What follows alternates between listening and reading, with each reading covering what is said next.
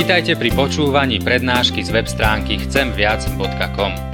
Portál chcemviac.com pre vás pripravilo slovenské evangelizačné stredisko. Nech vám táto prednáška poslúži na duchovný rast a múdru orientáciu v živote. Dajte ju do pozornosti aj iným. Pridajte si nás na Facebook alebo Twitter. Chcemviac.com. Viac ako dáva tento svet.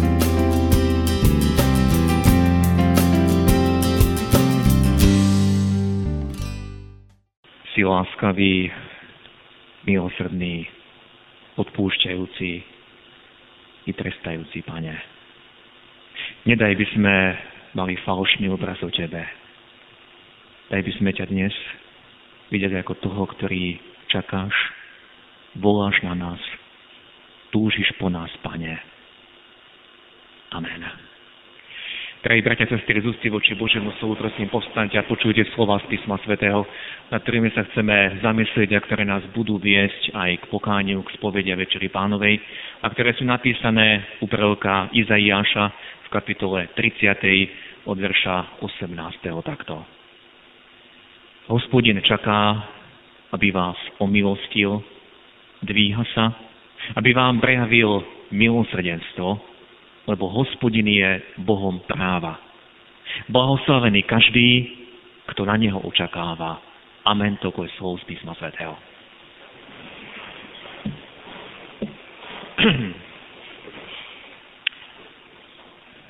Drahí bratia a sestry, ako dobre vieme, dnes si pripomíname jednu z najväčších tragédií v dejinách Izraela, v dejinách Božího ľudu. Tragédiu, ktorá bola predpovedaná samým pánom Ježišom, ako sme to počuli z dnešného evanielia. Tragédiu, ktorá poznačila Izrael až dodnes. Dodnes Jeruzalém ako mesto nepatrí celé Izraelu. Dodnes Izrael bojuje za svoje územie, ktoré im pán Boh dal do vlastníctva a ktoré vlastne stratili vtedy v roku 70. Dnešná nedeľa nám kladie pred oči obraz Boha, ako trestajúceho. Ak by sme čítali históriu e, pádu tohto mesta v roku 70, ktorá sa zachovala od židovského historika Jozefusa Flávia, stačilo by nám to na predstavenie hrôzy. Takmer po dvoch rokoch obliehania mesta milosť dostali iba tí, ktorí sa vzdali. Niekoľko sto tisíc Židov tam padlo, ostatní boli predaní za otrokov. Nebolo už dreva, ktoré Rimania používali na to, aby ukrižovali vzbúrencov. A celé návršie chrámu bolo pokryté mŕtvolami pobytých. Generácia Židov, ktorá to zažila, očakávala, že príde koniec sveta. Nevedeli si predstaviť, že bude zničený ich chrám a že padne toto sveté mesto. Nevedeli si predstaviť, ako by Boh mohol dopustiť takúto katastrofu. Iba tí, ktorí zobrali vážne slova pána Ježiša, ktorí počuli to, čo sme počuli my v dnešnom evanieliu, iba tí vedeli, že tak sa stane. A neboli prekvapení a mohli včas uniknúť z Jeruzalema. Keď si dnes pripomíname túto veľkú tragédiu v národe Izrael a pridáme k tomu aj zbúranie chrámu a odvoločenie do babylonského zajatia, ktoré bolo pred mnohými rokmi, a pridáme k tomu tie ďalšie pogromy, ktoré boli vykonané na národe Izrael v celých dejinách, naposledy holokaust, nečudo, že mnohí ľudia majú predstavu o Bohu ako o Bohu, ktorý trestá, viac trestajúcom ako milujúcom. Žiaľ, tento obraz trestajúceho Boha, tento jednostranný obraz, pretože Boh má aj právo trestať, tento obraz pestovala cirkev dlhé storočia. Kristus bol zvestovaný ako ten, ktorý utišuje Boží hnev. Teda ak by Krista nebolo, Boh by nás celkom zničil. Prosím vás, bratia a sestry, do tohto obrazu, ktorý bol zvestovaný, do obrazu iba trestajúceho Boha, skúsme vložiť naše učenie o Božej Trojici. Napríklad Kristovo vyhlásenie Ja a Otec sme jedno. A dochádzame k záveru, že církev začala blúdiť, keď zdôrazňovala iba trestajúceho Boha. A Ježiša stávala do jeho protivy. Veď predsa Pán Ježiš prišiel, a vyhlásil, prišiel som, aby som konal vôľu Otcov. A ešte viac začala cirkev blúdiť, keď pridala k tomu Máriu ako tú, ktorá sa prihovára za nás. Pridala k tomu ďalších svetých, ktorí sa tiež prihovárajú, aby nás uchránili pred Božím hnevom. A vzniklo učenie, že predsa ženské srdce je súcitnejšie, milosrdnejšie a láskavejšie. A teda mnohí boli vedení a dodnes sú v tom, že idú cez Máriu a iných príhovorcov k Ježišovi, aby boli uchránení od Božieho hnevu. Toto všetko, bratia a sestry, sú pomílené a falošné predstavy o Bohu. Sú to falošné cesty. Nemôžeme zdôrazňovať Boha ako trestajúceho, Boha Otca ako trestajúceho a Boha Syna ako milujúceho, zhojvajúceho. Pretože Otec a Syn sú v jednote s Duchom Svetým, ktorý bol vyliatý na zem a ktorý je tu medzi nami. Práve preto som dnes čítal slová zo starej zmluvy. Slová, ktoré nám dajú, dávajú akýsi vyvážený obraz o Bohu. Prorok Izajáš zvestuje. Hospodin čaká, aby vás omilostil. Dvíha sa, aby vám prejavil milosrdenstvo. Hospodin je Bohom práva. Blahoslavený každý, kto na neho očakáva. Sú tu tri dôležité momenty, tri dôležité dôrazy. Ten prvý je, že Pán Boh čaká a Pán Boh zhovieva. Ak by sme chceli preskúmať všetky udalosti v dejinách ľudstva, ktoré následne boli označené ako katastrofy, tak si musíme uvedomiť, že vždy im predchádzalo dlhé čakanie z Božej strany. Vždy im predchádzala milosť, šanca a cesta ako východisko. Napríklad, keď čítame o potope v druhom liste Petra, Apoštol Peter hovorí o Noachovi ako o zvestovateľovi spravodlivosti, teda generácia, ktorá žila v dobe Noacha, dostala cez neho šancu. A Noach ich volal k pokániu. Toto sa presne udialo aj neskôr, keď Boh do Ninive poslal Jonáša. Akú zväz tam išiel ohlasovať Jonáš? Ešte 40 dní a Ninive bude vyvrátené. A tých 40 dní znamenalo, že Boh čaká, dáva vám poslednú šancu, dáva vám posledných 40 dní. Pán Boh predlžuje svoju milosť, už vás mohol odsúdiť a potrestať. Ale Boh čaká a zhoviel. Potom je to bolo s babylonským zajatím. Koľko prorokov vystúpilo v dejinách Izraela a varovalo národ. Čínte pokánie, navráťte sa k Bohu. Prestaňte uctievať modly. Navráťte sa k Nemu on vás príjme a nepošle na vás zajatie. Zamyslíme sa nad generáciou, ktorá mala pred očami Krista, nášho pána. Bola to jedinečná generácia, nikomu inému v dejinách nebolo dané viac. Oni ho mali pred očami, Boh chodil medzi nimi. A poštol Ján hovorí, že jeho sme sa dotýkali. A Ježiša tohto Božieho syna zavrhli, odsúdili na smrť Úplne sa ho zriekli. A pán Boh neučinil s nimi koniec i hneď. Tejto generácii bolo dané takmer 40 rokov. Bol, bol im daný čas na pokánie. Aj tu vidíme naplnenie Božích slov. Hospodin čaká, aby vás omilosť. Teda bola daná možnosť činiť pokánie a nastúpiť do toho vlaku, ktorý smeroval do skazy. A kniha skutkov Apoštolov nám hovorí o jednotlivcoch, aj o vysoko postavených ľuďoch, ako bol Saul, ktorý bol prenasledovateľom cirkvy a stal sa z neho Apoštol Pavol. Skutky 6. kapitola hovorí, že aj z kňazov veľmi mnohí uverili. To znamená aj z tých, ktorí boli predtým presvedčení, že Ježiš je falošný mesiaš. Aj z tých kňazov, ktorí predtým boli v tej židovskej rade a rozhodli sa, tohto Ježiša musíme zlikvidovať, dať ukrižovať. Pán Boh čakal a ešte niekoľko rokov dal šancu tejto generácii, aby činila pokánie, aby spoznala Ježišovi Mesiáša. Ten trest bol oznámený samotným pánom Ježišom, ako sme počuli v dnešnom evanieliu. A tu je vyvážený, bratia a sestry, obraz o Bohu. Skôr ako pán Boh vykonal kedykoľvek trest, čakal. Hospodin čaká. Hospodin sa dvíha, aby vám prejavil milosrdenstvo. A dokonale to zobrazil pán Ježiš v podobenstve, kde otec čaká na návrat svojho strateného syna. Otec čaká s otvorenou náručou. Otec mu výjde v ústrety a príjme ho. A tá otvorená náruč nám ostala, pretože Ježiš mal rozpeté ruky na kríži. Otec čaká, aby nás umilostil. To je volanie k človeku. Človeče, Boh čaká na teba. Nechce ťa zničiť. Boh nechce tvoju záhubu. Podobne ako pri Jeruzaleme, aj nám je koniec oznámený. Ak čítame knihu Zjavenia Jána, čítame tam o ohnivom jazere, o väčšnej smrti.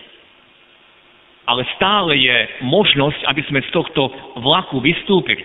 Aby sme nemuseli tam skončiť. Boh čaká a zhovieva. Čaká na teba, človeče. Boh urobil všetko, aby teba zachránil. V liste Jakubovom 4. kapitole čítame, že Duch Svetý túži po nás až po závisť, aby v nás prebýval. Aby konal vo mne, v tebe, to Božie dielo. Aby sme žili tým novým spôsobom života, aby sme prinášali ovocie ducha. Nie konali skutky tela.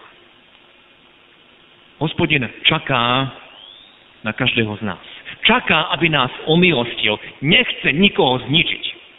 On čaká na to, aby sme nielen ako jednotlivci, ale aj ako národ, aj církev, určité spoločenstva, aj ako Európa, aby sme počuli jeho hlas, aby sme nešli tou vlastnou cestou. Musíme si pri tomto, bratia sestry, uvedomiť, že Pán Boh nášmu národu dal určité zvláštne obdobia. Ak zoberieme minulé storočie, ktoré bolo doteraz storočie tých najväčších zmien, tak si musíme uvedomiť, že po prvej svetovej vojne sme dostali dar slobody a naša církev sa mohla rozvíjať. Po roku 1948 prišlo 40 rokov budovania socializmu. A opäť po roku 89 už vyše 20 rokov máme dobu slobody. A hospodin čaká, aby nás umilostil. On sa dvíha, aby nám prejavil lásku, milosedenstvo. A musíme sa pýtať samých seba, ako sme využili tento čas milosti. Ako sme ho využili ako jednotlivci. Ako sme ho využili v našich rodinách pri výchove detí a generácií, ktorá nám bola zverená. Ako sme tento čas milosti využili v cirkvi. A musíme si pritom uvedomiť, že Boh čaká, ale ten čas milosti nebude stále. Raz príde koniec. Raz príde koniec aj slobody zvestovania Evanielia, raz príde koniec aj nášho života. Ten čas milosti tu nebude do nekonečna. Ale pokiaľ sme tu, Pán Boh ku nám hovorí, Pán Boh čaká, dotýka sa nás. Či budeme počuť jeho hlas, či ho poslúchneme. To je ten prvý dôležitý moment a dôraz z nášho textu. Ten druhý, o ktorom sme čítali, z knihy proroka Izaiáša počujeme, lebo hospodin je Bohom práva. Ak sa vrátime k tomu obrazu o Bohu ako iba o trestajúcom, opäť to musíme skorigovať a spojiť s Ježišom Kristom. Boh je Bohom práva. Právo znamená aj spravodlivosť v hebrejskom jazyku. A to je pre nás tiež dobrá, radosná správa. Pretože nikto z nás nemohol za seba zaplatiť. To, čo nikto z nás nemohol urobiť, nikto z nás sa sám nemohol vykúpiť, to urobil On. On, Boh, zostúpil. On, Boh, zostúpil a zaplatil za mňa. On, Boh, aj mňa vykúpil, aj mňa zachránil. A ja k tomu nemôžem a nemám čo pridať. Mám túto milosť iba prijať. On čaká, aby som túto spravodlivosť prijal. Aby som nehľadal svoju vlastnú spravodlivosť, aby som nehľadal svoju cestu očistenia a zmierenia. Tu sa dostávame k tomu poslednému, tretiemu dôrazu nášho textu. Naša úloha je očakávať na Neho. Počuli sme, blahoslavený každý, kto na neho očakáva. Inými slovami, človeče, neber spravodlivosť do svojich vlastných rúk, lebo zle dopadneš. Toto urobila generácia Židov asi v roku 68 a povedali si, Rímania sú tu už predlho, predlho nás okupujú, utláčajú, musíme sa sami oslobodiť, musíme sa sami vymaniť z tohto otroctva. Urobili povstanie a privolali si katastrofu. Oni hľadali svoje vlastné ciele a nie tie Božie. Hľadali vonkajšiu slobodu a nie slobodu ducha. Oni sa točili okolo seba, v centre ich záujmu boli oni sami. My sa musíme postarať o seba. To je náš národ. To je naša zodpovednosť. Zabudli na to, že sú Boží národ, že patria Bohu. Ako sa, bratia a sestry, v tomto môžeme podobať tejto generácii. Akým spôsobom my berieme spravodlivosť do vlastných rúk? Akým spôsobom prestávame očakávať na Boha? Blahoslavený každý, kto na Neho očakáva. Myslím si, že vtedy, keď sa nám udie nejaká krivda, keď trpíme a zdá sa nám, že to utrpenie už nemá konca, a že to nie je adekvátne, ak sa porovnávame s ostatnými. Keď vidíme, že nás opúšťajú nielen naše sily, naše zdravie, ale aj priatelia a zdá sa nám, že sme ostali úplne sami, ako v takýchto situáciách zareagujeme? Čo vtedy vyznávame? Čo vtedy vychádza z našich úst? O čo alebo o koho sa opierame? Robíme seba tým jediným oporným stĺpom. A hľadíme na seba ako na toho, ktorý som najlepší medzi ostatnými, pretože vidím chyby a zlyhania tých druhých. Blahoslavený je každý, kto na neho, na hospodina očakáva. Slovo blahoslavený znamená šťastný, naplnený pokojom. Ten človek, kto na neho očakáva, ten nebude zahamený ten vyznáva, Boh je mojim obráncom. Keď sa mi stala krivda, nemusím bojovať sám za seba. Boh je mojim ochrancom a mojim utešiteľom, keď trpím telesne. Boh je mojim sprievodcom, aj keby ma všetci opustili. Boh je tým, o koho sa opieram. V ňom a v jeho rukách je pevne môj život. Na neho spolieham, nie sám na seba. Blahoslavený každý, kto na neho očakáva. On za mňa zaplatil, on ma vykúpil, on ma prevedie aj tým ťažkým, čo v tejto situácii ma trápi, v čom sa nachádzam. On je mojím záchrancom, on je tým, na koho sa spolieham. Pate sestry, prosme nášho pána, aby sme mohli mať skutočný, pravdivý obraz o ňom. Nie nejako pokrútený. Nehľadieť na neho ako na nejakého trestajúceho, iba trestajúceho, ale na toho, ktorý čaká na nás, ktorý sa dvíha, aby nám prejavilo milosedenstvo, ktorý túži po nás tak, ako si to ani nevieme predstaviť. A využijeme túto nedeliu, ktorá nám pripomína neposlušnosť národa židovského, aby sme činili pokánie. Aby sme povedali, áno, pane, pre mňa si ty vykonal všetko. Ja som ten, ktorý som zlyhal. Ja blúdim. Prosím ťa, zachráň ma. Ukáž mi, kde sa, kde odbučujem od tvojich príkazov. Chcem očakávať na teba. Chcem teba hľadať v každej oblasti svojho života. Chcem sa riadiť tvojim slovom. Chcem byť požehnaný, šťastný. S tebou, nie mimo teba. Ďakujem, že mi ponúkaš spoločenstvo aj teraz pri Večeri Pánovej. Ďakujem za tvoje volanie, za tvoje čakanie na mňa. Amen.